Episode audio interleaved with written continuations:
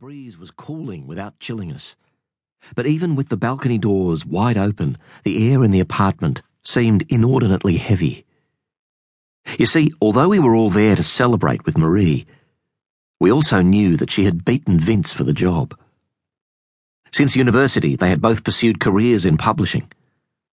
Vince initially backpacked through Indonesia and started filing travel reports on Flores, Borneo, Java, and Sumatra for the nascent travel guide industry. His writing was pungent, informative, and free from cant or cliche. And before long, he was editing and writing the guides to Oceania and the Pacific.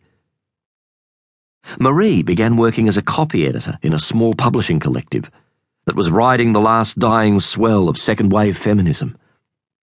When the press folded, Vince let her know there was an opening at the company he worked for. She got the job. Good natured rivalry had defined their professional relationship for the first few months. But none of us were surprised when it became more competitive. Vince was brilliant, sharp, quick witted, a child of migrant factory workers who wore his entry into the bourgeoisie as both a chip on his shoulder and a badge of honour. He had a wicked temper that made him unpopular with those not seduced by his charm and intellect. He did not hide his contempt for intellectual laziness. When the position in San Francisco came up, he had applied for it, and so had Marie. It was Marie, whose father was a diplomat and who was fluent in three languages, who'd got the job. I don't mind, Vince had barked at me when I brought up the subject in the locker room after our fortnightly game of squash. She fucking deserves it. But he had played like a lunatic, the ball rebounding furiously, whipping towards me at such speed that I thought it would slice me. He did mind. He was proud and arrogant and hated being beaten. He minded deeply. So there we all were. Vince barely able to conceal his envy, Marie resenting her feelings of guilt, Madeline attempting to be the appeaser, and the rest of us pretending everything was fine.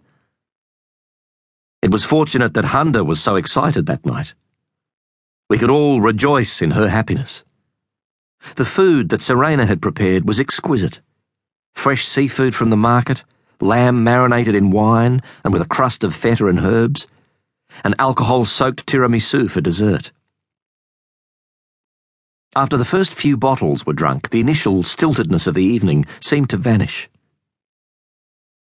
At one point, between the entree and the main course, Vince, Hunda, and I were smoking on the balcony looking across into the empty, lit up offices across the street. Between drawers, he said, Well, it isn't quite New York. Hunda and I looked at him for a moment. Then she replied, At least it isn't Beirut. Or Adelaide, I added. It felt good to finally laugh. The smells, the tastes, the music, the clothes, the conversation I can remember everything about that night except who suggested the game. I suppose if I were to meet up with any of those old friends, they would probably all guess it had been Vince. I am also tempted to say it was him, but I think that is too easy.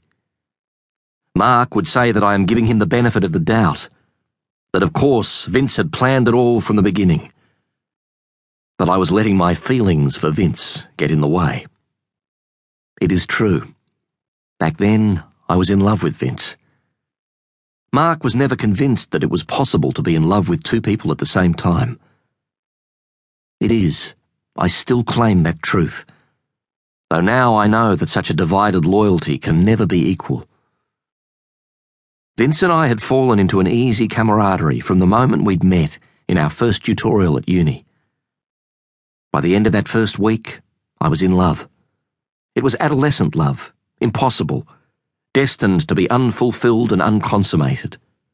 But university had emancipated me from the evasions and dishonesties of high school, and I made an obsession out of that first liberating rapture. Vince tolerated my puppyish devotion, though he never spoke about it. One night on holiday in Bangkok, we'd got paralytic drunk, and I had given him a blowjob after we'd miraculously managed to find our way back to the hostel. He claimed no memory of it the next morning, but was surly with me the rest of the day.